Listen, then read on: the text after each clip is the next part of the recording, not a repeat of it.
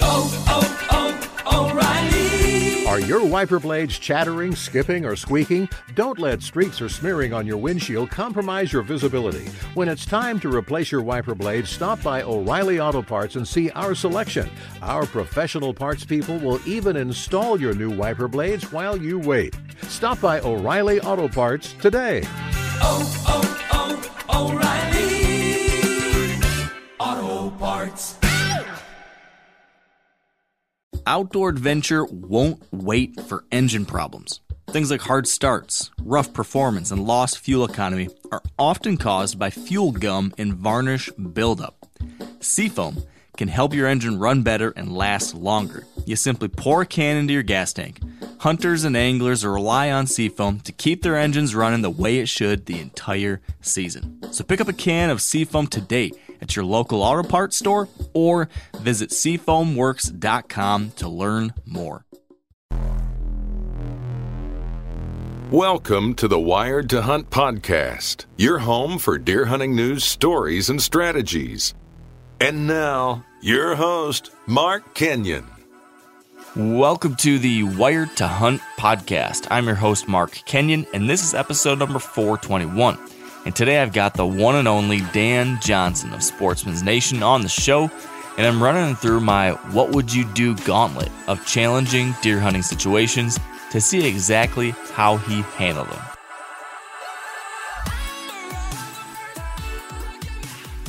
All right, welcome to the Wired to Hunt podcast brought to you by First Light. Today we have got a treat, a treat of treats, especially for those of you who are longtime listeners, those of you who who yearn for the days of old when me and Dan Johnson got to talk every week back before we had 19 kids between us and 72 different projects and all manner of crazy adult responsibilities. We've got the nine fingered wonder, my brother from another mother, the guy they based the Yukon Cornelius character on from all those Santa Claus videos. Dan, thanks for being here, buddy. Mark, every time I, I'm on this uh, podcast, the intro for me keeps getting longer, but the, the blows are getting a little bit lower. Like, at some point, it's going to be more of a roast of Dan Johnson than an introduction. Yeah, so I mentioned that there was a surprise today. That's it. This is just the Dan Johnson roast show.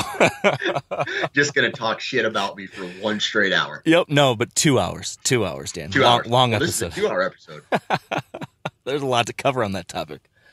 yeah, that's Oh man, no. In all seriousness, I want to do two things, and I'm hoping you're game for it. Uh, number one, I wanted to catch up a little bit because you know, back in the day, we used to have these weekly conversations that we got to talk about what was going on in our personal lives and our whitetail worlds and all that, and I missed that. Like that was a lot of fun. Um, Yeah. So I want to catch up on that stuff. But the second thing I want to do is something I have not warned you about but maybe you've seen me post about it in the past. We have done, I've done a little mini series over part of last year and a couple times this year. Basically, I refer to as the What Would You Do Gauntlet, in which I present a hunter with a bunch of different hypothetical scenarios, really specific scenarios. Like, you're in this place at this time with these conditions, what would you do? I've done this with, you know, John Eberhart and Tony Peterson and Mark Drury and the best and the best. And the only person I haven't covered yet who falls into that category is Dan Johnson. So, Wait a second here. so I Did you wanted, just mention me in the same breath as Mark Drury. yeah, it's basically if you were to look at my Mount Rushmore of the whitetail world, it's it's Mark Drury, Andy May, Dan Johnson. So I want to run you makes- through the what would you do gauntlet. good. Are, are you down That for the gauntlet? I'm down for the gauntlet, but I have I have a feeling there's a specific set of questions that you're going to ask me that you didn't ask Mark Drury. There are a few questions on my list that yes would never would never make it to Mark Drury. like like the sky dunk question. yeah. Well, that you know that's let me add some notes here. That's a great one. Out just poop from the trees. oh man, so that's that's what I want to do today. I want to I want to cover a lot of good stuff. So uh, does that sound like a good plan to you? It sounds like a good plan. I just want to uh, say something to your audience real quick. For those of you who are uh, longtime listeners and we're here since like episode number one, it's good to be back. And for those of you who are brand new to the Wired to Hunt podcast, and this you might only be a couple episodes in, uh, I'm sorry. That's a good preface. That's a good preface. So, so there you that. go. Uh, what the hell you been up to, man? What's what's new in the world? You're chasing kids and chasing work. T-ball coach, you know, T-ball coach. Um, T-ball coach. Yeah, that's a big thing, Mark. Someday you'll probably you'll probably get there. But uh, Mm. T-ball coach, you know, shuttling kids around to dance and all that stuff, making sure the refrigerator's full of food, uh, and then working at the end of the day. Yeah, what does your schedule look like? Is your is your work time literally night? Yeah, yeah. Right now, my work time is oh, it is wake up in the morning, get the kids ready for school, get the two oldest ones on the bus, go to the gym, work out for an hour, come back home, uh, feed the you know get lunch ready for the other one, and this in the meantime, my wife has a job where she has to be on her computer from eight to five. Okay, so I'm playing daddy daycare, and you know shuttle him around, taking taking him to parks, ba- keeping him busy, you know, making sure he doesn't fall into that category of here's the iPad, watch it for eight hours. Yeah. Okay, I don't like I don't want that. So uh, I'm doing the whole shuttle shuttle the kids around thing, and then somewhere about eight thirty, nine o'clock, once I get the kids into bed, then uh, me and my wife, you know, after supper, after you know the kids are in bed, then I sit down and I start working. So I don't know when this was, four, five, six years ago. We started talking about, you know, I was going full time with Wired to Hunt once we started the podcast, but for a number of years we talked about your cubicle life and how Yeah. much you kind of hated it and how you dreamed of yeah, you dreamed of getting to go off and do your own thing, do the outdoor media podcast type of thing full time, and you know we we, we kind of dreamed about it and spitballed about it for so many years, and then one day you told me that the, the issue was kind of forced because of stuff with your day job, and it was happening. And now, how Yep. long has it been? Two years? Three years? Uh, it's it's been going on three. Yeah. Okay. So you're going on three years in. Is it everything you thought it would be? Is is the crazy child hustle all day and then work at night? Are you living the dream, or or what do you think? Let me. Just, I'll put it to you this way: it's 100% worth it. Yeah. I I do not like if someone said to me, uh, Dan, it's time to go back to the cubicle. I would shoot that person, and then I would like, I would pick my family up and like leave. I, I there's no way like I'm not built for that anymore. I can't. I could not do that. Yeah. I am like these movies where they start talking about an, an oppressed group of people being free, like Yeah. Braveheart or whatever. Yeah. Uh, I am I am a free man. I get to do whatever I want, whenever I want, with a you know little asterisk at the end of that sentence. But you know, I, I set my own schedule. I can do what I want. I get to take my little boy to, to swimming lessons and, and watch that. I get to play with him, spend time with my family. I can do things like coach t-ball and and then you know the work is it's very important, but at the same time it's I don't know it's it's not work. It's still not work. I mean, there's some times where it feels a bit repetitive, but it's not it's not repetitive in the sense that sitting in a cubicle would be. Yeah. You know, I'd get to talk about hunting and fishing like every day, dude. every day I get to do that, and that's awesome. Yeah. You said that you get to do whatever you want except for with an asterisk. Is the asterisk name rhyme with Farah? Yeah, well, that's a different story. I'll take that as a yes.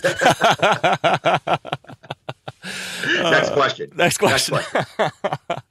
uh, so what about the? Uh, w- well, I can say one thing I'll add to that is I feel like I'm 100% in the same boat as far as the childhood hustle craziness right now, because it's it's interesting how our lives sort of mirror each other now. With you having to watch all these kids and your wife having to be at the computer.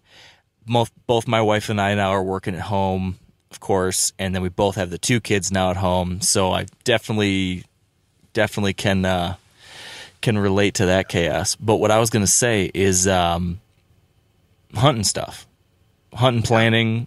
Where's where's stuff looking like so far this year? Turkey hunting, I heard, didn't pan out. What's what's going on there, and, and looking forward?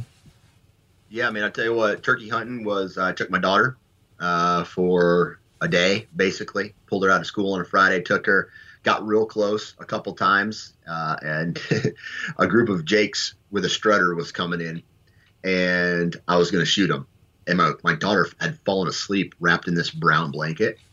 And right as I start bringing the gun up to pull the trigger, she rolls over in her sleep and like makes some kind of noise Ugh. and all their heads pop up and look right at her and then they turn around and ran away and uh, that it didn't work out but then you know the, the rest of the, the weekend was me chasing gobbles uh, they'd they, i'd chase them they were henned up and then they would go onto a property that i didn't have access to and that was it man three days three days in three days out Still fun though, right? Even though you didn't fill a tag. Oh yeah. I mean, like I tell everybody, I'm a turkey hunter during turkey season. Turkey season is over for me. Now I'm back to whitetails. Yeah, yeah, I kind of feel the same way. I had a fun, quick, quick season too. I think uh, half the fun now is actually leading into turkey season. I've just been taking my son out, and you know, before you can actually hunt, just going out there just to call on a bird. And I can't. Right. Did I? Did we? Did I have you on and we talked about that or someone? I don't know if I talked about this with someone. I don't know who I've talked about this with, but the highlight of that was uh, me and Everett went walking back on one of the properties and just happened to strike up a bird. We were just kind of going for a walk. My son had an umbrella and we were just kind of taking a, taking a look and we struck one up and then ended up getting three birds like really fired up and coming in. And I was like, oh my God, these birds are actually going to come into us. So we ran up and got into a blind and actually called in these three gobblers right to us. And I had my son like already. He pretended he was he was pretending his umbrella was a gun. So he had his umbrella gun on the rail of the blind and he was aimed at and he was like can i shoot him dad? Can i shoot him? Like yep wait till they get in range. And the birds keep getting closer and he's like kind of whispering and holding dead still but kind of commentating as we go and then he's like, they're walking by your tree stand and all this stuff. And finally he's like, I'm ready. I'm like, all right, shoot at the front bird, aim at his head. And he aims at the bird's head with his umbrella and then he goes, kapow! and the birds all stop and look up. And I'm like, shoot again. He says, kapow! he's like, did I get him, dad? Did I get him? And if he had had a gun, he would have smoked it because those birds were at 20 yards. So, uh, Nice. That was that was the highlight of my turkey season. But then like a week later, the real season opened up, and I went out. Day one, I went out in the morning. It was really quiet. Had one coming in, but he was he never closed within like sixty yards. And then I actually spotted some at midday and took off like on they were going across a field. I sprinted out there and tried to cut them off, and ended up spooking them.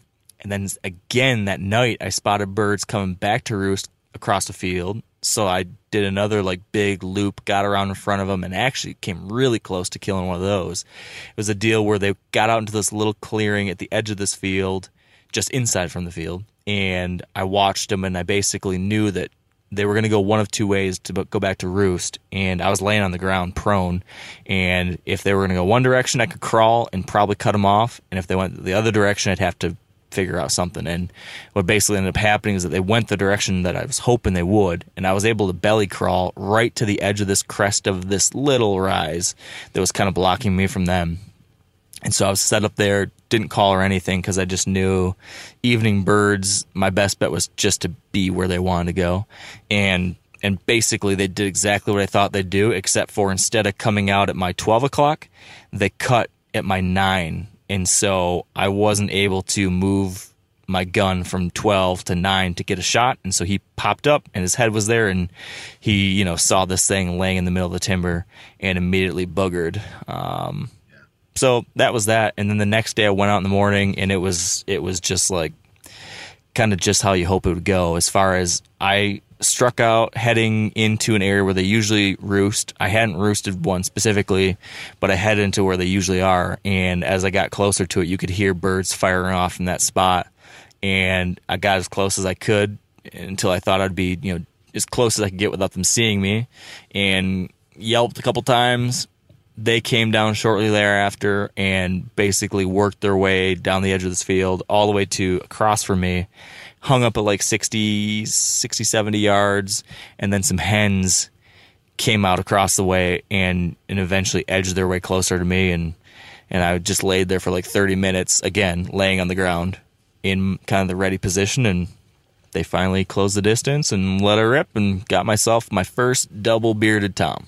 So Oh boy, that's, that's kind of cool. deal. Yeah, I mean, it was a nice little surprise. Like that's pretty sweet, unique, something I've never actually seen in person. So uh, that was cool. And, and then got Everett out there, and he quote unquote found the, the turkey for me and helped carry it Yeah. back. So that was cool. It was a fun, Awesome, man. quick turkey hunt, t- turkey season, but uh, I thoroughly enjoyed it.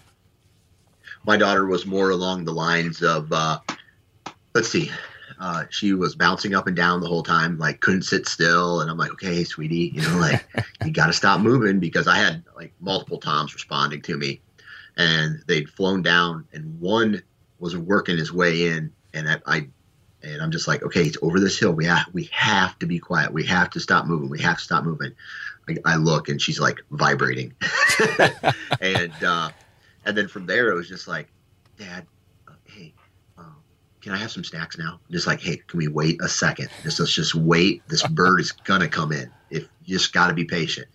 And uh, he, he, I think he saw us. To be honest with you, he, I think he got up on top of a ridge that flanked us and saw her bouncing around. And then because at one point he just shut off, and then the next time he gobbled, he was like 100, 200 yards further down the ridge. So, Yeah. uh, but she wanted to go out. She was still interested in it. She still wanted to call. She still wanted to, you know, we walked down to this big ag field and we saw some strutting Toms in there and then we flanked them. And that's when the Jakes came in. And, but, uh, yeah, it, I mean, she still found it interesting, but she's just not quite, not quite there yet. Yeah. It's just cool to get out there with him. Oh yeah. That's absolutely. been that's been so much fun. I, I I was contemplating taking a real gun with Everett, but uh, I'm still waiting on that. But he is. Uh, I just got. I don't know. I got lucky with him. He is obsessed. He's just. Yeah. I mean, all he wants to do is look at hunting magazines, look at fishing magazines. He wants to come do everything with me. He's he's constantly re. Uh, I don't know, if- recreating, I guess, recreating hunts. Like he'll watch one of some video of mine or a meat eater or something, and then he will be obsessed with setting up animals just like the animals in the show were, and then getting in a blind, and then you know living out the whole hunt. And he's you know he's gone out. I think we talked about this. Um, this winter, he's gone out there and tracked deer with me, and he's, he's a better blood tracker than I am because he's not colorblind. Um, and he's all about like wanting to help me gut the deer. I'm like, you're three, man, and he's like, I want to help, I want to help. um, so That's, that's, awesome though. That's a good problem to have. it's been so much fun. It's been so much fun. So that's uh I mean, as you've been telling me for years, that becomes more and more of a thing that you want to prioritize. And uh, I get it Yep. now. Yep. Absolutely, man. Get it. What about your uh, future hunts? How's the planning coming for whitetails or big game or anything else? So obviously the white, the Iowa whitetail rut is in the books, right? Same time every year. Two weeks this year Um, for your no, rutcation? it's it's really as long as I need it to be. uh, I just I got two kids in school. Um, by the time fall hits, I will have my youngest one in school, uh, school slash daycare four days a week. nice. So that's really going to lighten the load on my wife. And uh, I, I don't know, man. I'm really looking forward to this season with all the kids. Like, it's just, you know how it is, man. When you go on a hunt, especially out of state, and Yeah. your wife is behind with the two kids, it just becomes something you're thinking about. And I've never really had a hunt where I'm not thinking about things. Like Yeah. I, I talk to so many people, and they're like, to really experience a true hunt uh, uh, and experience it in a certain way. And I don't want to just like cast like completely forget about my children because that or in wife that's not what I mean by this. But when you're like, oh God, my wife called me, she sounded pissed, and my kids are being naughty, and there's all this stress at home. I'm not there to help out. I'm not focusing on the hunt like I need to. Yeah. And at the same time, my mind, I, I feel guilty for not being there. So this year will be a, a lot of stress removed, so to speak, from the equation, and Yeah. I'm really looking forward to that. So Iowa whitetail, obviously. Um, there, i- uh, uh, South Dakota mule deer again. That's that's happening in October, and then in a couple weeks, I find out if I draw a Wyoming elk tag. So How many points? How many points you cashing in for that? It was either six or seven. So six or seven years worth of points to go into this unit, and uh, I don't know. We'll see, man. So that's going to be a big hunt. That's going to be a hunt where you know six or seven years worth of preference points. Um, you put a lot of time and energy researching and planning and trying to you know all of a sudden getting those hunts, and now it's you know it's a potential that it could happen. And if it happens, I think I'm going to go out there for like 12 days. Nice. So You got a you got a a local contact or friend who knows the area you're thinking of going, or what's your your game plan on that stuff? man, so the unit that I am going to, for the most part, is it's big chunks of public, but at the same time, there's not much wilderness in it. So I don't need a Wyoming guide Yep. or uh, oh, you know I don't really need it unless I want to get up there uh, and do you know I may find out that they're they're up in there, but you know it's it's a very small percentage of wilderness, so I don't necessarily need a, a local guy to be there.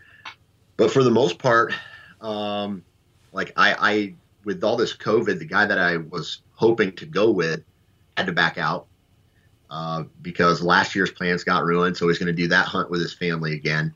And now I this might be just a solo trip to be honest with you. Uh, shoot shoot from the hip. Um, my dad might my dad might drive out there with me, nice. but that's that's really it. I do I do know some people out out there, but it's not like they're going to be like you need to go to this spot right here. yeah. You know, you need to go. The, the, they've they've guided me to the unit. I applied for that unit, and now we just kind of wait and see. And then from that point on, it's uh, you know just a lot more research. Are you? uh Is this grizzly country or no? No, no All right. grizzly. There you go. uh, That was that was a purpose driven decision, right? Yeah. I I'm not prepared, nor do I have any experience with grizzlies, and I feel like for the most part, you know, yeah, there's a black bear out there that could be aggressive, but for the most part, everything I hear is they'll just run away like a Yeah. you know like a, a dog or a coyote would. Yeah, yeah, you don't need to worry about them too much. That's good. Yeah. That's uh, that's the one trick. Like with our place out in Idaho, we're we're in grizzly country, so every time I'm out there and scouting for black bear hunting and stuff, it's just a different uh, different edge to everything that uh, Yeah, that does just change some of your decision making. So yeah. that'll be And good for than, us. other than yeah other than that man it's just like if that hunt doesn't happen if i don't draw that um, i didn't put for any second you know second uh, units. I just was like all or nothing on this one. So if that doesn't happen i might go over the counter colorado again uh, or i might go to colorado and one of my buddies has drawn a pretty good unit and i might just go there and hunt and hike with him. Sweet. and not you know just call for him and uh, pack out and you know just go for fun basically Yeah. What's the time frame that you're thinking if you do that Wyoming elk hunt? Ooh, it's going to be like the 8th through the 19th or something like that Gotcha. Uh, September. some yes in september Yeah. yeah, so uh, i'm going to try to be out there in prime time for a long time and uh, you know basically just try to locate something and give my give myself enough time to mess up and rebound if Yeah. that makes sense It does. Well, I think uh, that'll be like right when I'm driving home from Idaho. So what I'll plan on doing is you just give me a ring when you get the arrow through that big bull, and I'll stop. I'll come help you pack it out, and I'll be able to get right back on the road and home in time. My wife will never know it. hey, that's a win, man. I'll take all the help I can get. Uh, our buddy Bob Polanic, actually, if he doesn't draw Montana, uh, he's going to go to I like he's going to be in Idaho hunting. Yep. And then I think he, if he draws his Montana tag, he's going to do that. But if he doesn't draw his Montana tag, I think he actually might come and help call for me just because he's going to be out there. Nice. So it's kind it's all those plans are up in the air yet, and uh, a lot of it depends on what the draw results are. Eh, sounds like fun. One of these years, Yeah. when when everything lines up, right where Bob goes is right where I'm at in Idaho too. So uh, Yeah. one of these days, we'll have to get uh, all three of us connected in this zone and use my cabin as a base camp, and uh, I'll show you show you a few man. fishing things too. Hey, I'm down, man. Bobber and worms, right? Sure, you can do whatever you want.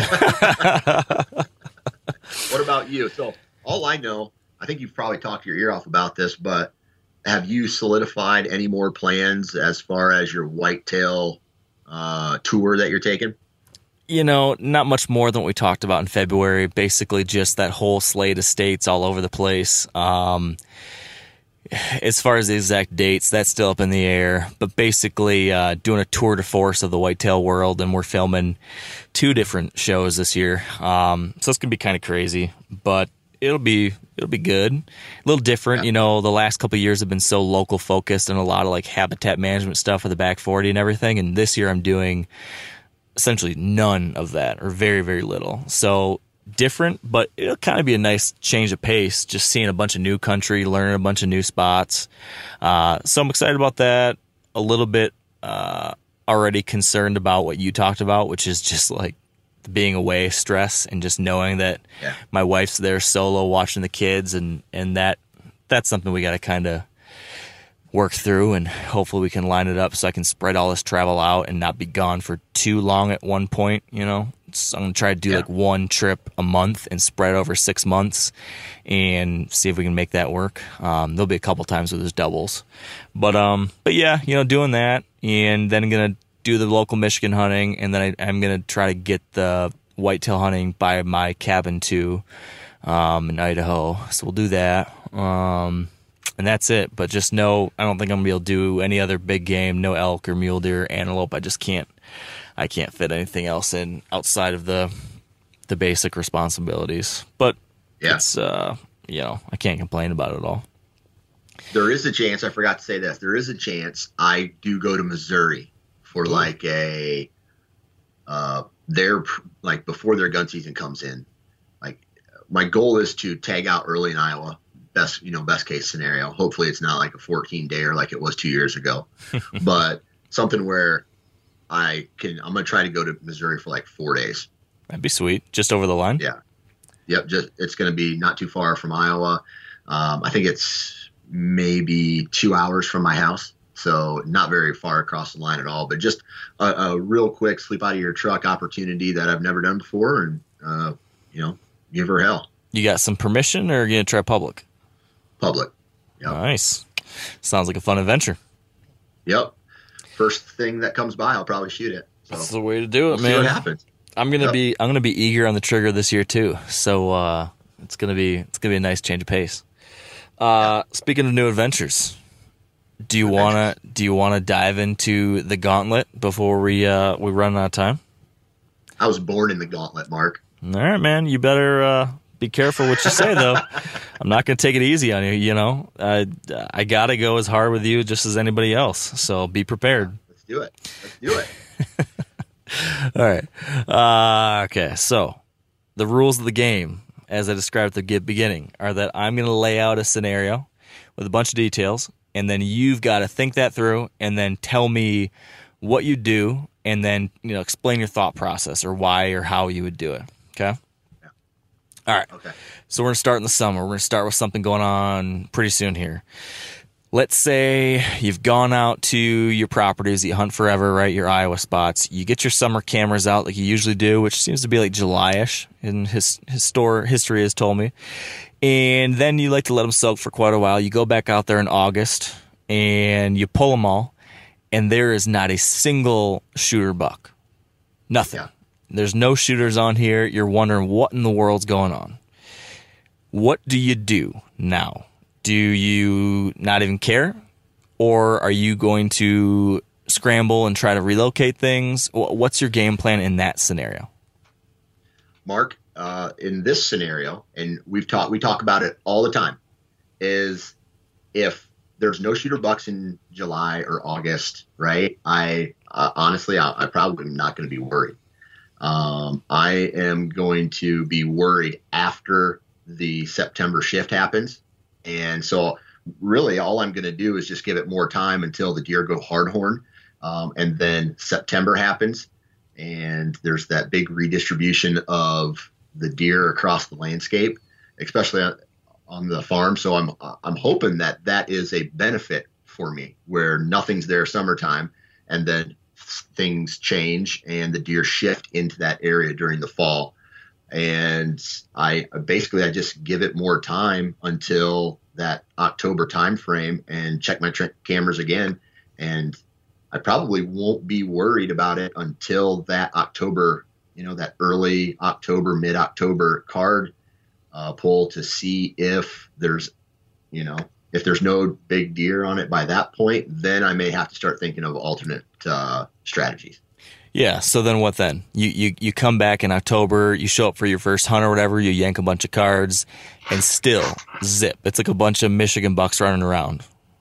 Yeah. It- Um, so at that point, it is just a continue to check the trail cameras uh, and check and check and check. Uh, there's no if there's no um, if there's no deer on camera on let's say like active scrapes or big fence crossings or pinch points. Um, I just continue to check them, continue to check them, and check them until something pops up.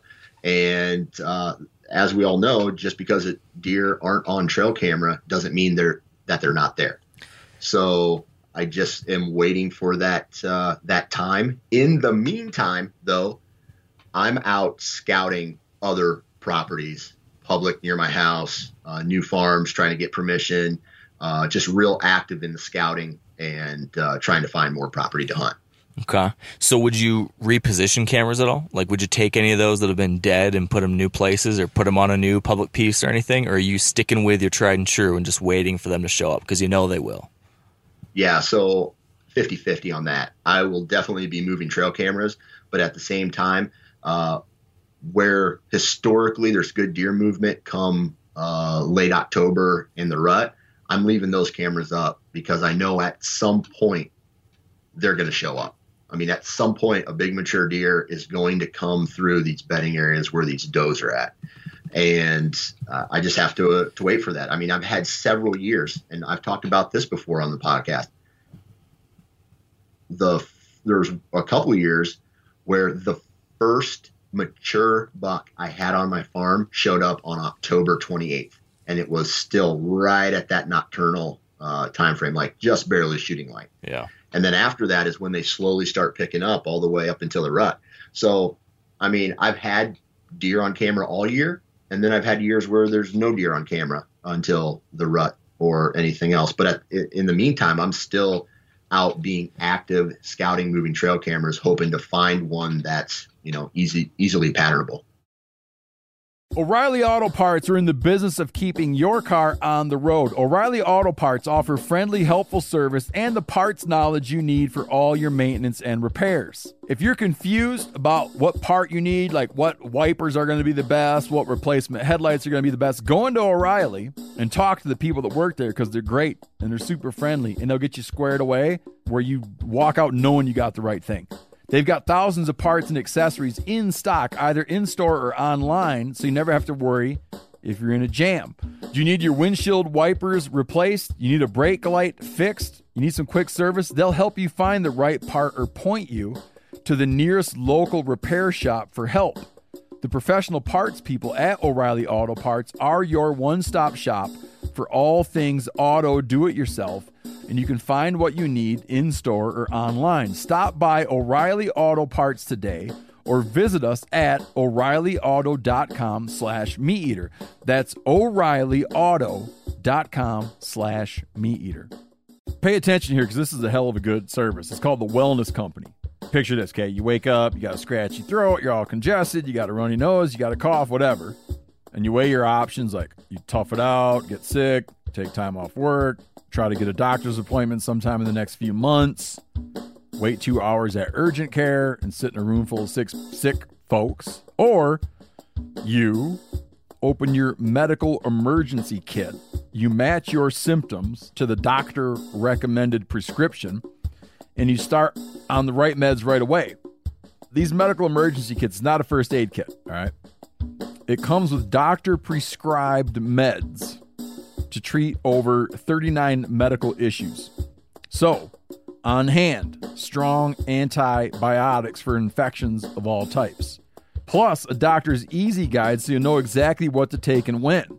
No waiting to see the doctor, no waiting at the pharmacy.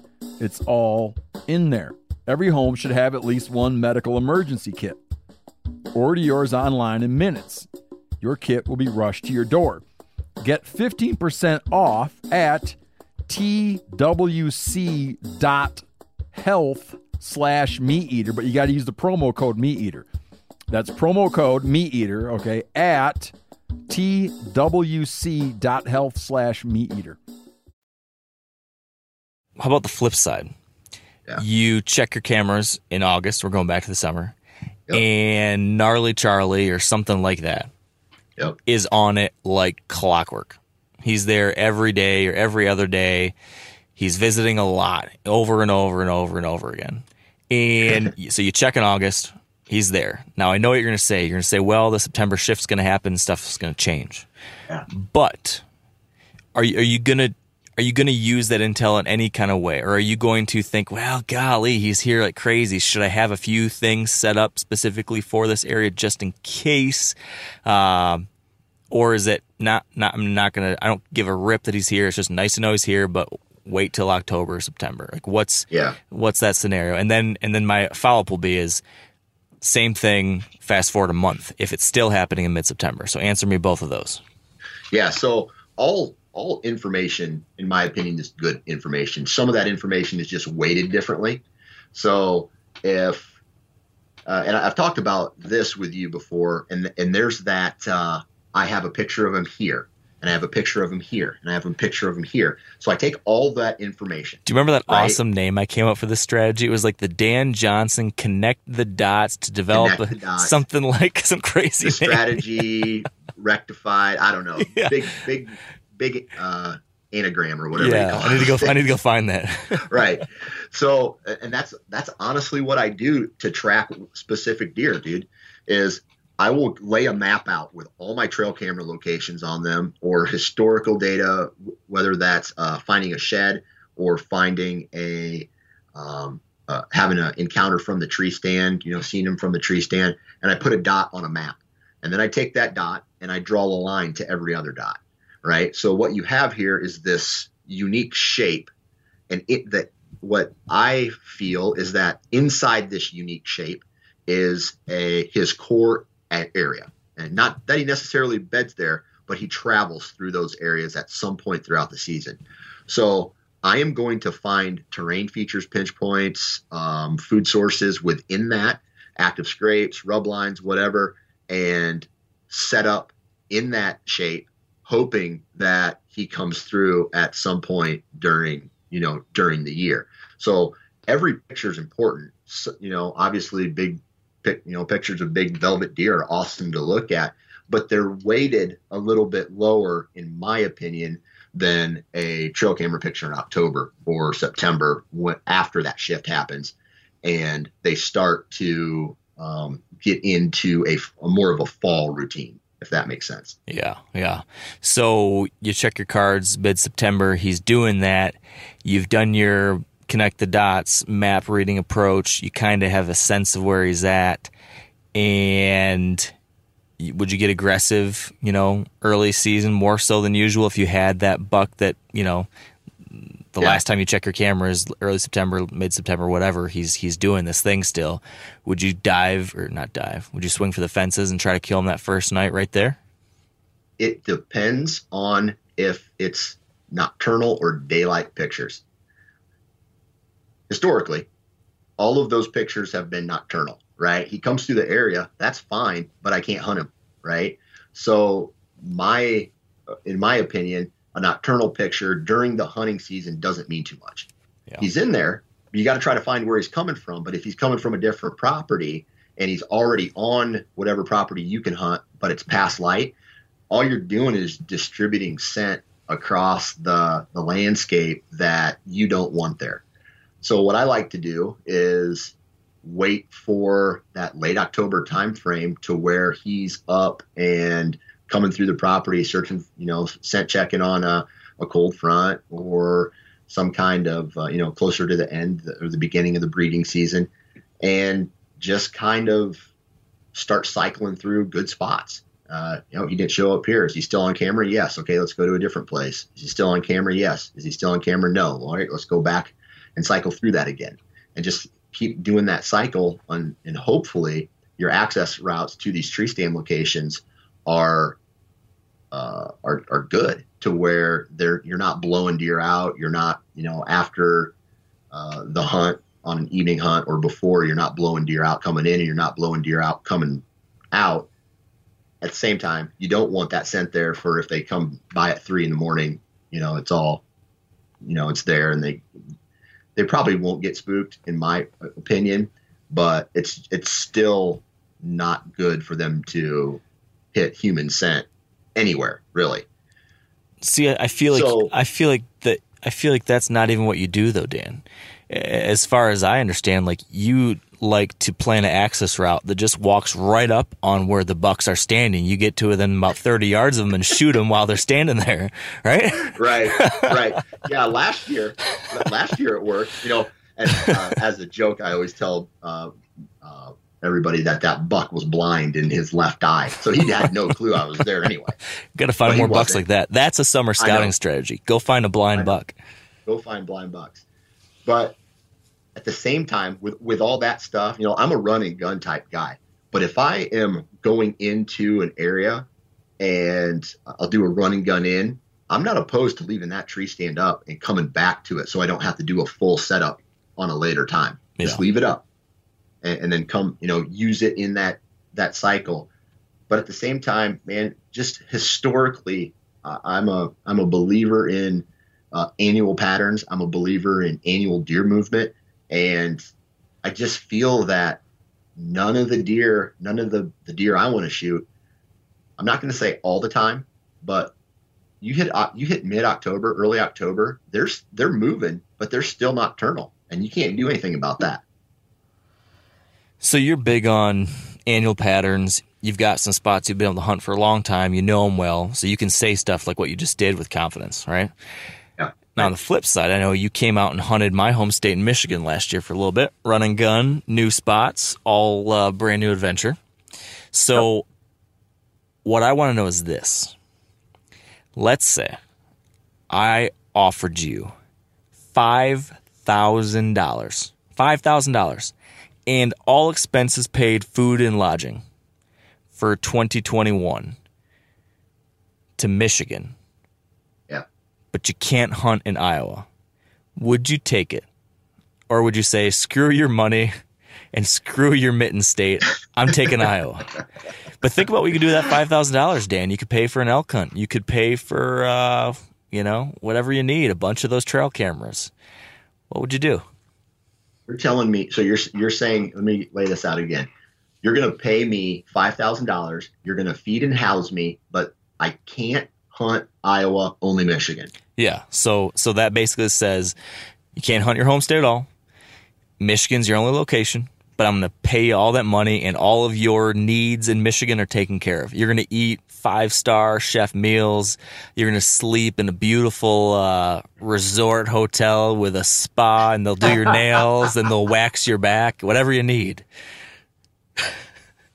Is there is there a limitation on the time that I can hunt? Like, can I hunt all the time? Yeah. Hunt every day if I hunt, to? hunt whenever you want. Hmm.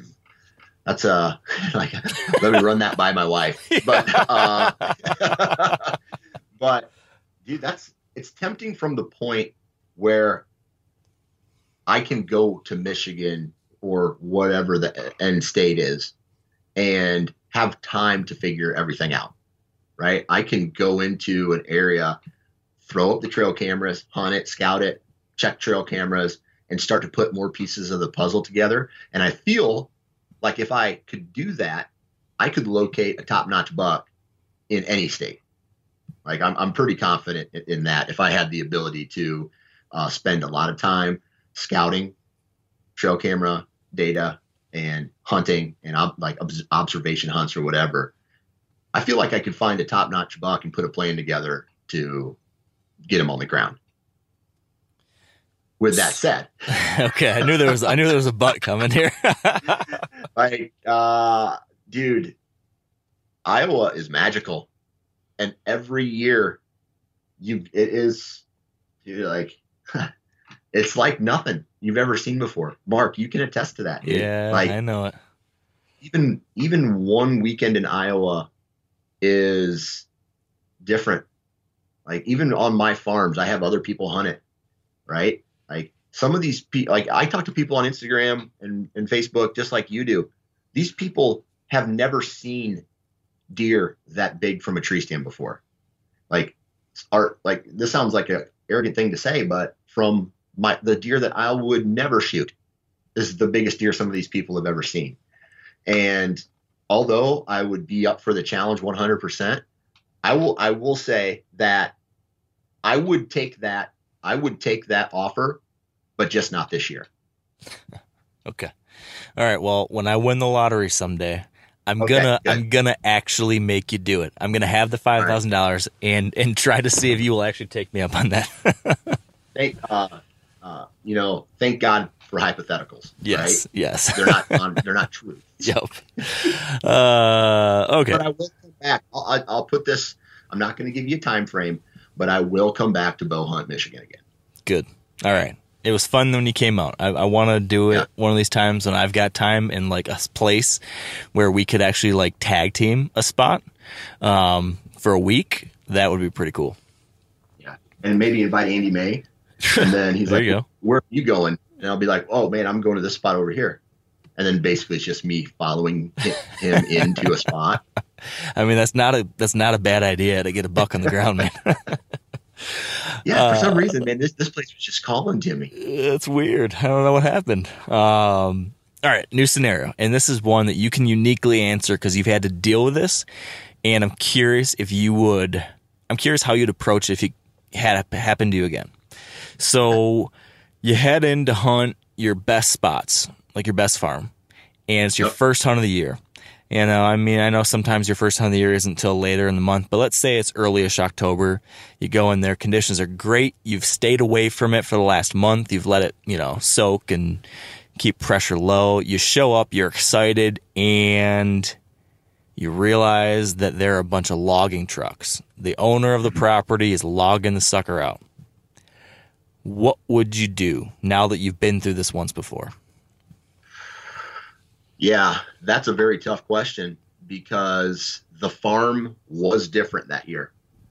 Uh, and I shot they luckily they didn't they didn't log the whole farm at one time. They logged half uh, one fall and then into that spring and uh, the late winter and spring they logged the other half. So it was a 50-50 type deal. Uh, and I was able to bounce uh, and kill my deer that that year on the opposite side of the farm. But um, let's just say for this question, the purposes of this question, um, I did that that they were logging the whole farm at one time. I would just try to find the pockets where the does aren't being kicked out. I mean, they can only log so much at one time, and I feel like there would still be deer coming through there. I would probably hunt more towards the fringes and the main terrain features leading in and out of the property. Let's say that border up to a uh, a neighboring farm that let's let's just say isn't getting logged, and set up there and try to watch watch the traffic coming through. Um, a lot of observation hunts, a lot of um, you know if it hopefully he's he's there the next time and trying trying to find out where this movement is and then real aggressive moves in again right so pretty much the same thing that i'm doing just more observation more trail cameras more uh more looking for that fresh deer sign i guess you want to say and then and then making hard moves into it So it's not going to, you're not looking like you have to find a new place. You believe you could still make it happen. Well, I mean, if it was so bad, I mean, I have multiple farms. So for me, there's always times where if let's just say there's a, a couple other hunters, I'm I'm bouncing to a new piece. or I'm uh, going to uh, the public down here, or I'm going to go to a different farm uh, and and see what's going on there. Like my net is pretty is cast pretty wide when it comes to uh, like having options on where to hunt because I don't want that scenario to have to affect me. Right? It's like, oh shit, they're logging. All right, well, this spot's blown out. Let's go Yeah. over here. You know what I mean? So having options and having multiple farms to hunt and multiple pieces of public picked out is something that I go into every season having anyway. So it's just it's it's almost like a good practice to have. Always have a backup and a backup for your Yeah. backup and a backup And a for your backup backup. backup. yeah, that's a good way to go about it. All right. Speaking of other hunters, it's October 28th, and because there's a mega cold front that came through, and you're super pumped about it, and you've got the good, uh, the right wind direction to hunt one of your favorite areas, you're going to start your rutcation a little bit early. So you're sneaking in. You had to take care of the kids in the morning, so it's like a midday kind of thing. You're going to head in to start your big trip and you're coming up to the top of a ridge. You came in through a ditch, you're coming up to the top of a ridge, and just as you crest the ridge and you can see over the rise, another hunter appears like 10 yards away from you. He was doing the same thing but came from the opposite side. You guys meet up at the top of the ridge, you're 10 yards away. You look at him, he looks at you. He's got something in his hand. You look in his hand, he's holding one of your trail cameras. Yeah. What do you do?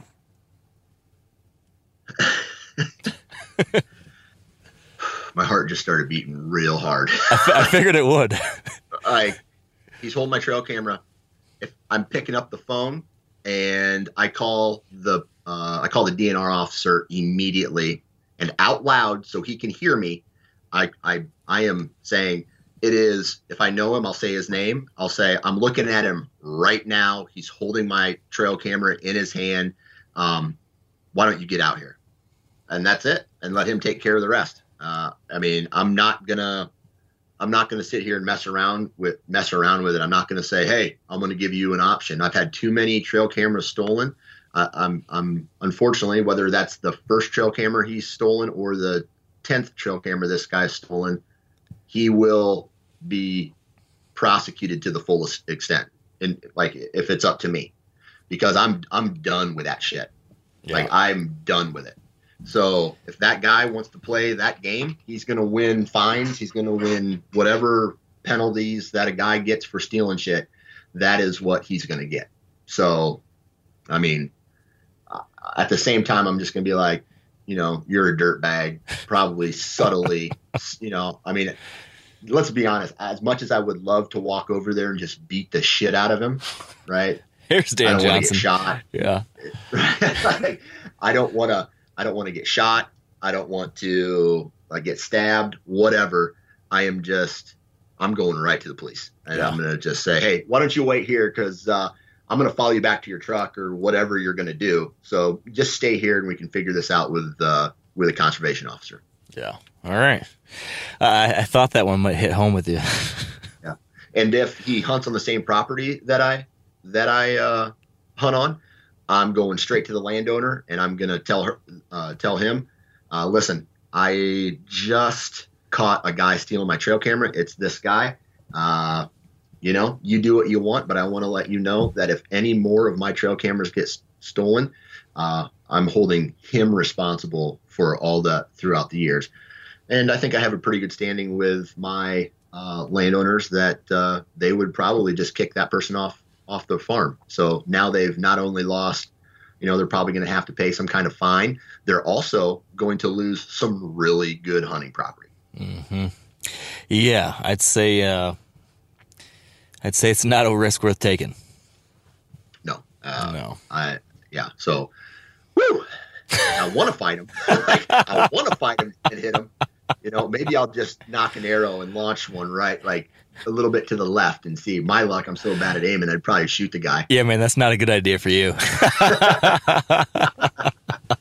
All right, let's take a step back from fiery Dan and uh, Okay. talk about another fun thing that I know about you. Um, it's November first. You made it past the trail cam debacle. Uh, this guy's gone. You're hunting again, and it's one of those days that's special. You get it set up in your stand in the morning, and they're chasing, they're running, the woods are on fire. Then it slows down a little bit around nine o'clock, nine thirty, same thing. 10 o'clock 10.30 rolls around and you're thinking about lunch. I know you. You're already thinking like ah, i'm getting hungry. And then you see a mature buck cruising. He's cruising out of, out of range though. So you saw him. Now like, ah, well i gotta stick it out a little bit longer so now 11 o'clock rolls by and you see a little uh, yearling chasing a doe and then 11.05 comes by and there's a two-year-old cruising so it's 11:30 now and there's been a lot happen in the last hour but at the same time you didn't bring in a lunch, you had some snacks, you were planning on getting out to go somewhere else midday. Your knees are hurting. I know your knees are hurting at this point. Jesus What? Christ, man. Give me some. I told you this is the Dan Johnson roast. what what do you do? What do you do at this point? Oh, so where your question is completely flawed is there is always food in my backpack. Like there's always something to eat, something to drink, always, every time. So I'm not too worried about that. Um, but I do have a rule, believe it or not, that if there is continuous movement throughout uh, uh, whatever time frame I'm sitting, I'm sitting, right? But at the same time, is if that when that big mature buck uh, came through at whatever time, I'm trying to call to get him to come to me, right? I'm trying to get his attention and to see if that works, right? And then I'm going to give him if he if he doesn't respond, I'm going to give him enough time to where I think he can loop around and, and then try to come into my position. So and then you know here comes another you know one year old, two year old, whatever, three year old coming in and, and messing around. I'm not uh, I'm not just going to get out of my tree stand if there's good action. Uh, when I leave my tree stand, it's been an hour or so since the deer have, you know, have come by. And so I'm probably going to get out of my tree stand. You know, I, I'm, or what I'll do is if I see where that buck went into, let's say, a thicket, I might move closer to that thicket, or I might move to a different tree stand location right away and hunt midday there. But I just it's it's just one of those things. It's hard. I've I've hunted specific farms so much that uh, my farm so much that I feel like I don't need to. I don't need to hunt uh, midday to be successful. Now that will change if I let's say I go to Missouri and I find a, a really good trail and deer are constantly coming by, but it starts to slow down. You know, I'll probably stick it out. I'll probably stick it out until multiple hours have passed with no sighting. But then by that time, it's two o'clock, and then it's three o'clock, and now you're you're going to stay there anyway. I might get down and do a little mini scouting session or something like that. Come back up, or just climb up and down my tree stand just to, I don't know, get some blood circulating. But uh, I don't know. It, it just for me, it's not about not hunting all day. It's about the activity that I see when I decide to leave the tree stand. If the activity's there, I'm going to do it. I'm going to sit it out. But for me, uh, I guess I got other things to do. Check trail cameras. Um, I don't know. Just not an all day guy. I get it, man. I get it. Uh, here's another one for you. Let's say you had that situation and the movement died down and you had to move a little bit, right? So let's say at 11, 11.30 you bailed, went back to your truck. But in your head, you're like, you know what? I'm, I'm going to just grab something from my truck. Maybe you want to grab another stand or something and a, Yeah. some water or whatever. And then I'm going to head right back out and I'm going to stay out there till dark. So you know you've got a good six, seven more hours of sitting to do. And it's one of those long sits. It's going to be as you're grabbing your gear at the back of the truck, all of a sudden I pop out of the woods. I just jump out of nowhere. And I've got three bags in my hand and I run at you. You're shocked because I'm not supposed to be in Iowa. You thought I was in Michigan. But here I am. I've got three bags. One of my bags has got a three cheese chalupa combo meal from Taco Bell. One of these bags has a classic double cheeseburger combo meal from Wendy's, and one's a Fuji apple salad from Panera Bread. Taco Bell. Taco Bell, that's a bold, bold move with seven hours in the tree ahead of you. Dude, I got an iron gut. Like I've already had my morning poop, right? I I'll take And and that's the thing. Like, I don't drink coffee in the mornings for that reason, right? I will switch my my bowel movement schedule to post evening hunt. Uh, it's like I've pr- this is a practice that I've. It's like monks, right? They they're able to like not feel pain. Dan Johnson and able to- monk comparison. This is wonderful. Right. I, I am able to shift my bowel movements from after morning coffee to after dinner meal. Right. So uh, it's, I don't know. I'm not afraid to eat a taco. I'm not afraid to eat Taco Bell before uh, afternoon hunt. All right. Well, you heard it here first, folks. Dan Johnson will take Taco Bell to the tree stand. And you know this, Mark. Uh, if if nature does call, I'm sky dumping. We had to find a way to sneak that in, right? There it is. there it is. There's a big check box somewhere. Yep. I- oh, here it is. We can wrap Sky this one up now. Chat. All right. See ya. All right. So speaking of sky dumps, then, and uh, and you know, setting up midday, uh, you've headed back in. and You're gonna set up in a new location, and this is midday now. You've you've had your T bell. You're heading back in, and you know the spot you need to get to. Right. You had this sighting. And maybe that sighting just happened to line up with some trail camera info too. So you're really confident that this little pinch point zone, maybe it's maybe it's a thicket where, where some does are bedded, and this buck was cruising the downwind side of it, and you know that there's this little terrain feature that just like pins him into this little tight spot. It's it's picture perfect. It's great. Uh, yeah, honestly, I don't know why you weren't hunting there in the first place in the morning, but you didn't. You decided to be 70, 80 yards back, and, and now you're making the move to get right there. Here's the problem though there's two trees available within range of that spot. One of them is a beanpole tree. Like it's it's like eight inches in diameter, straight up and down, and almost no cover at all.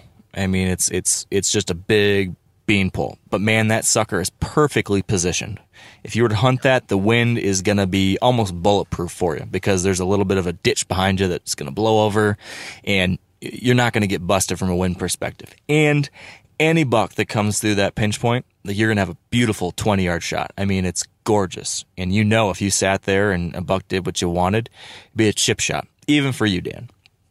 the, the, the alternative, though, and the thing to think about here is that that beanpole tree is lacking some things that this other tree has. This other tree is short and scrubby.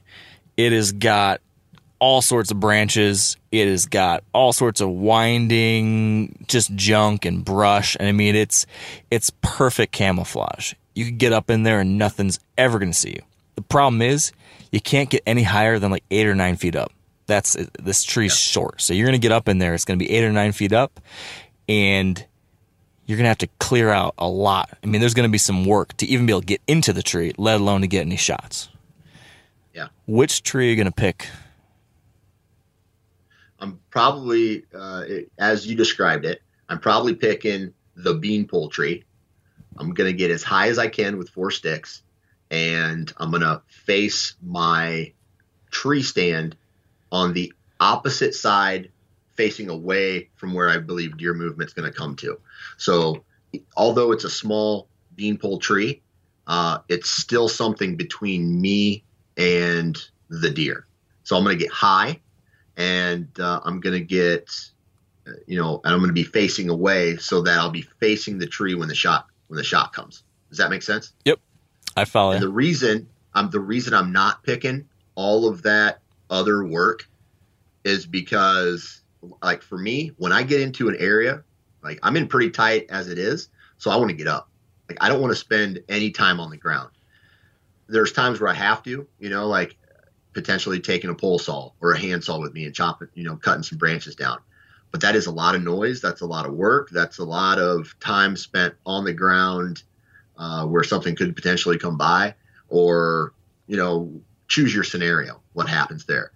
And uh, so I, I guess I would rather be high. Now, if, if you told me I'm still shit, uh, I'm still sitting sh- low to the ground, but didn't have to do all that cutting, then I would probably take eight foot off the ground with good back cover as opposed to high and no cover. But in that scenario, I'm not I'm not going to trim all that just for an eight foot set. Like I'm going to get high.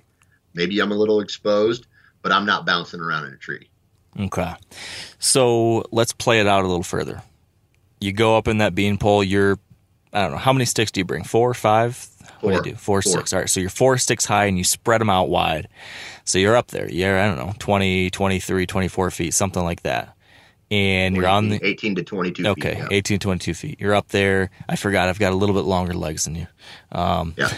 and uh, you're you're facing away from where they think they're coming, and here comes a big old buck. He's the one, and you just like you knew it. This was the spot. I mean, this is the spot of spots. Big buck Yep. comes rolling through, and he busts you. Like he he's at 80 yards, and like head up, he sees something doesn't like, turns, goes the other way. You're like shit. Yeah. But you you know ah, you know maybe 10, 15, 20 minutes later, here comes a Doe family group coming down the trail. They get all the way into the pinch point. They're at 30, 35 yards, but then Big Mama Doe head up, bam, she spots you up there too. So now you've been busted twice. And you're thinking, Now, this is by sight or by smell this is by sight.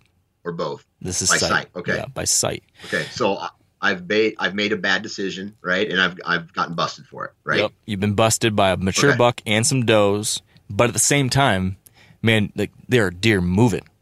And, Like deer coming through, and all of these deer want to head right to this spot. So you you know that you're getting busted, but at the same time, you know like, geez, like I picked the right area. They want to be here.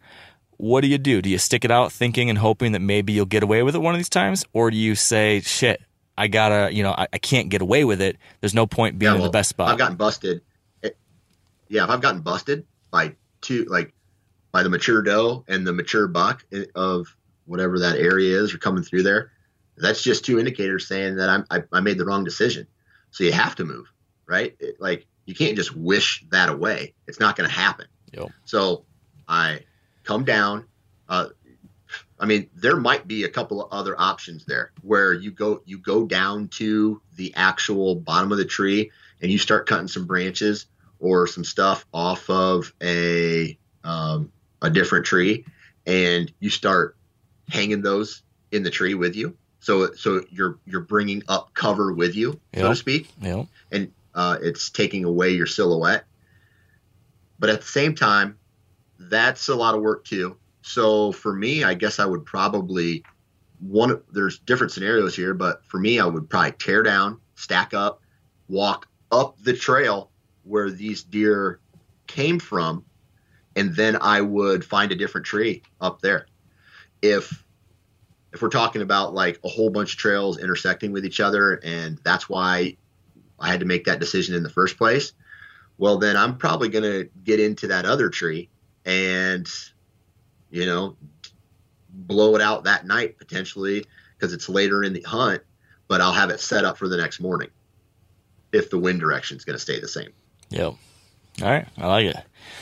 But for the most part, I don't know, just like being real still, you know, in that scenario, I like I got a couple I got a couple uh tree stand locations that are just like that where they're coming off uh the top of a ridge and at some point they are almost eye level with you before they drop down to yeah. cruise into this little pinch, you know what I mean? Yeah. and and so you have to be still. And I, dude, I'm not gonna say I don't get busted every year because I do. I I get busted every year by too much movement or not paying attention, and deer are coming, you know, behind me or whatever.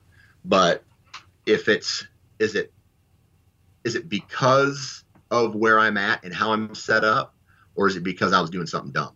Like I can I can move it, but if I'm so silhouetted and so skylined that I'm getting picked off by immature does and young bucks, then there's a problem. Yep. I get that logic for sure. All right. How about this one? We've had to deal with circumstances kind of like this to varying degrees over the years. Both of us have. Curious where your head's at these days. Uh, you've got a wonky thing going on with your schedule when and your wife's availability, really, where you could hunt the first week of November, and it's it's clear. You got the whole first week of November and it's yours. No other obligations. You've got babysitters, you got school, your wife's all set. It's beautiful. Problem is, October 31st arrives and you look at the forecast and man, November 1st is 72. November 2nd, 74. November 3rd, 75. You got a full week of 70s. lousy, not what any of us dream about. So you're sitting there thinking, man.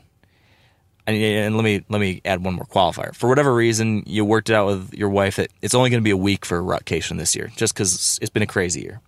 So you could you could pick that first week, and you'll have the whole darn week, man. But you're gonna have to deal with those weather those weather uh, situations.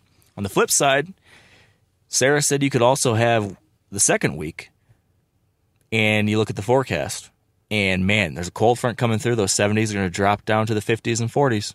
It's going to look better. Problem is, you've got some obligations throughout the week. You're going to be able to hunt two, maybe three days if you play your cards right. Max, you might be able to get three days that week. But man, the weather looks dynamite. Which week are you picking? And and let me add a second In thing. deer. Hold on. Okay, go go. Which week are you going to pick? And then how are you going to approach hunting those two unique circumstances? Yeah. All right. So, in a crazy way, deer hunting, you take away all of the the details to that question per se. Deer hunting is trying to get in a spot where you have a shot opportunity at a deer, right?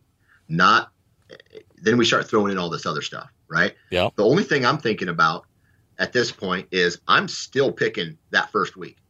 I'm still picking that first week. Like to me, the rut is happening, whether it's 800 degrees or it, well, then we'd all boil alive. All right, you lost you lost the game right there. right, right, right. Whether it's 80 degrees out or it's the perfect thir- high pressure 30, you know, 35 degree days, right? The the deer are still going to breed. The movement at this point, to me, the way I look at it is, man, this is kind of cool. This is kind of good for me because now the deer are only moving early in the morning, you know, for that first couple hours where it's still cool out in November.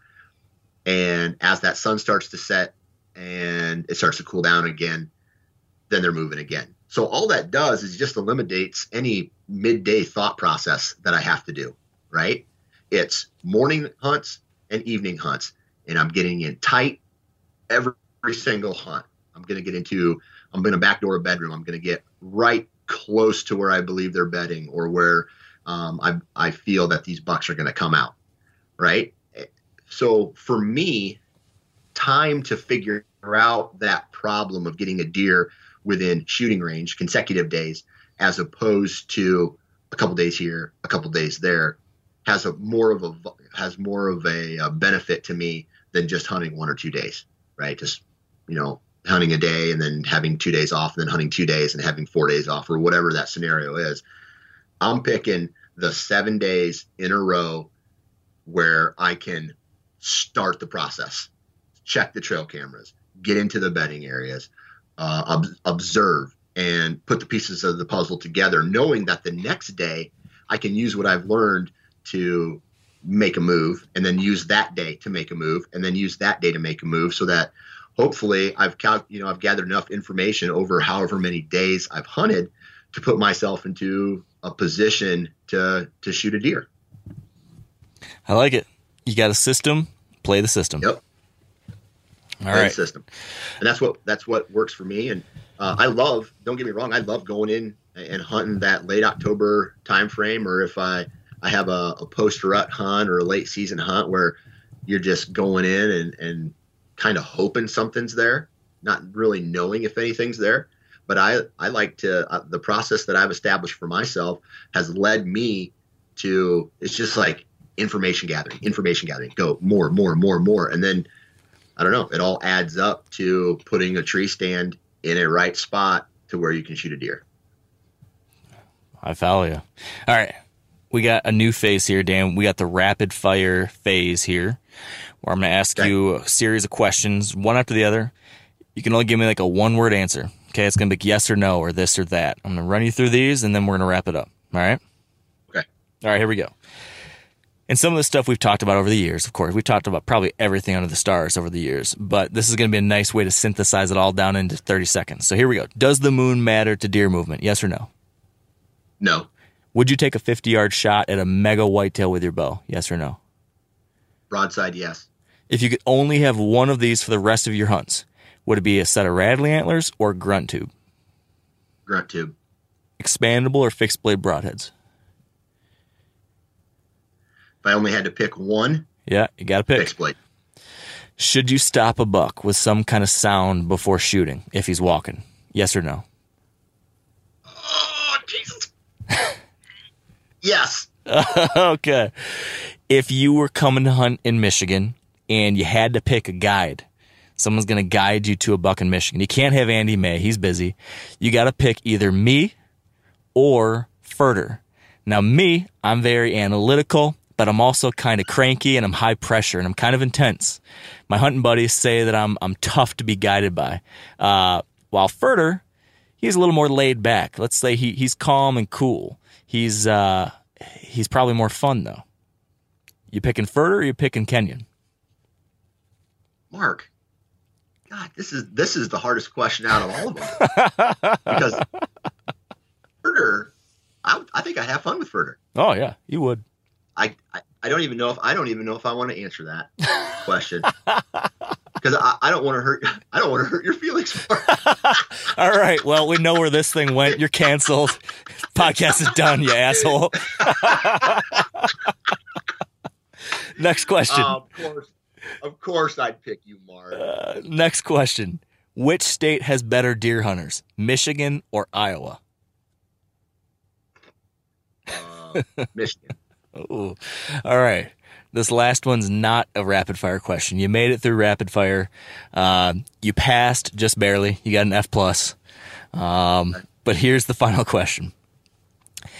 I have all the powers in the world, and I have been granted the ability to take away your rights to hunt forever. You will never get to deer hunt ever again, except unless you can kill a four and a half year old buck or older this season. You've got to kill a four and a half year old buck this season. If you don't, you're never hunting again. If you do, you're golden. Here's the problem though. I'm only going to give you one day to do it, and you've got one stand location to do it from.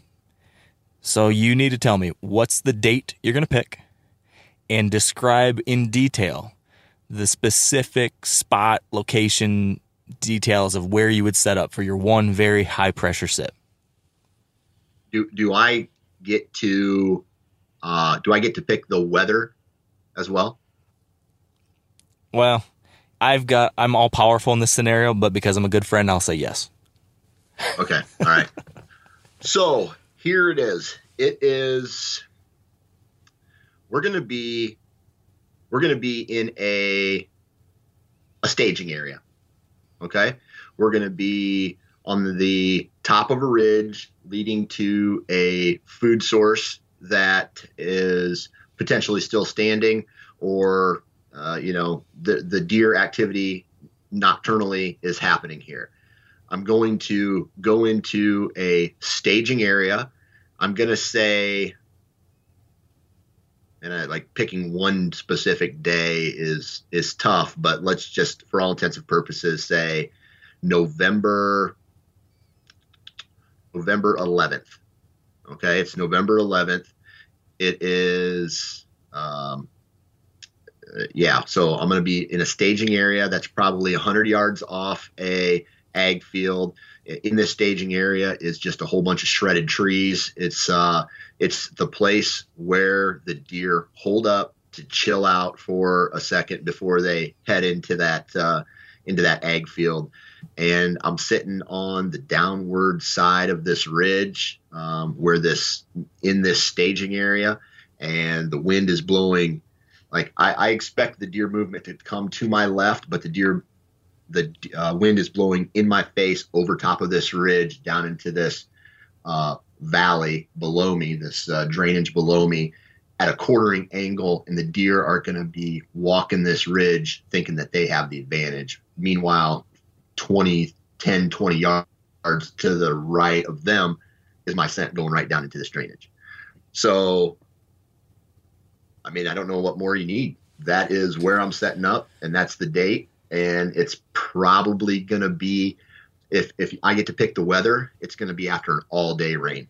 Like it started raining the uh, previous night. It rained for ten hours, and I got into the tree at three in the afternoon, and I got an hour and a half to hunt, and that's that's my scenario.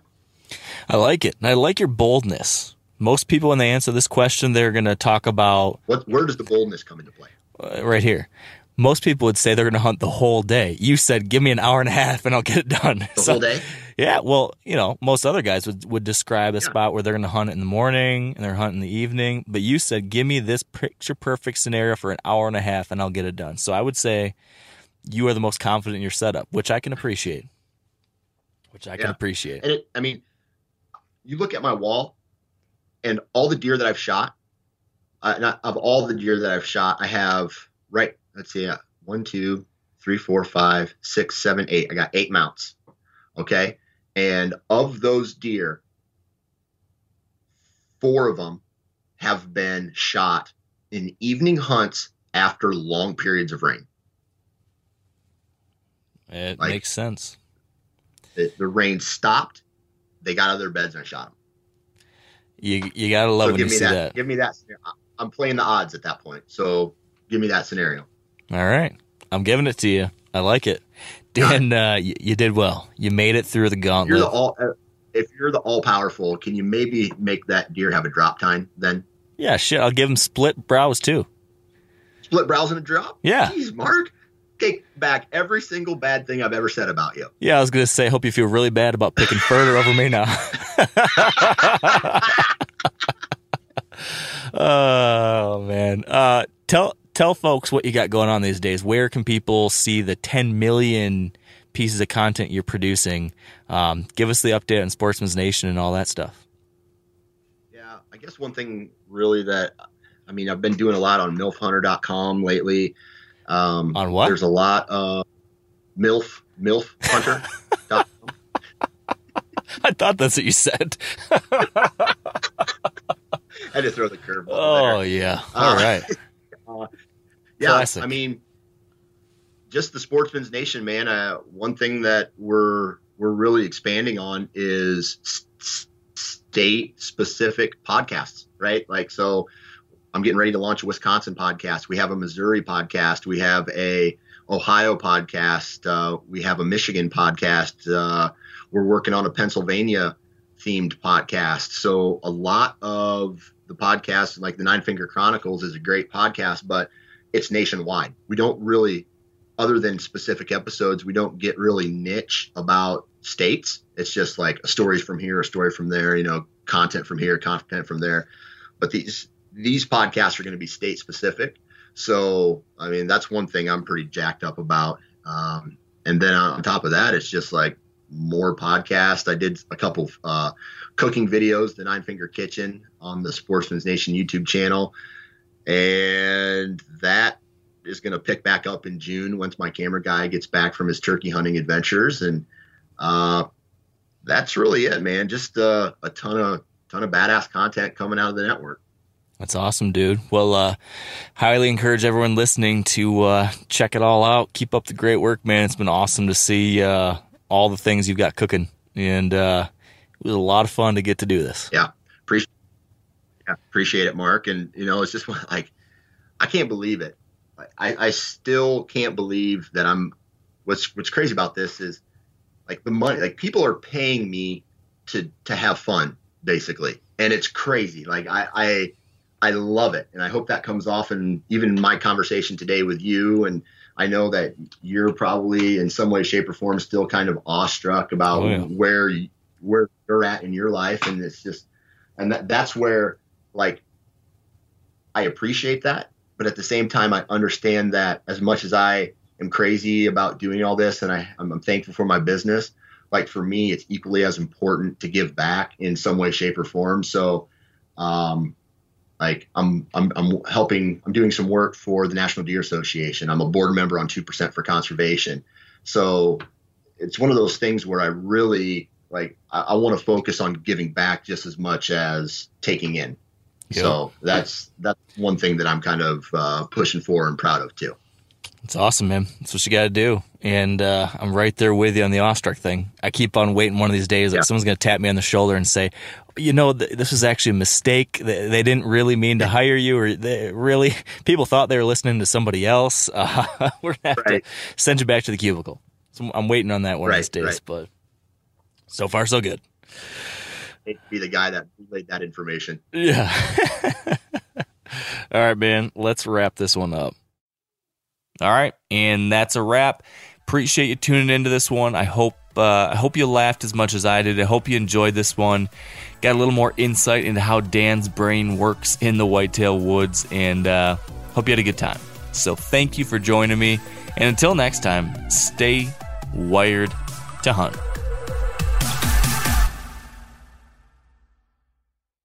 Outdoor adventure won't wait for engine problems. Things like hard starts, rough performance, and lost fuel economy are often caused by fuel gum and varnish buildup. Seafoam can help your engine run better and last longer. You simply pour a can into your gas tank. Hunters and anglers rely on Seafoam to keep their engines running the way it should the entire season. So pick up a can of Seafoam today at your local auto parts store or visit seafoamworks.com to learn more. I'm sure a lot of you guys remember the old ceremonial hunting tradition of eating the heart out of the first animal you kill. Meat from those organs are among the most nutrient rich foods on the planet. You can get those same benefits your ancestors craved via convenient daily capsules from Heart and Soil. Find out more at heartandsoil.co. And remember, use code MeatEater for 10% off your purchase.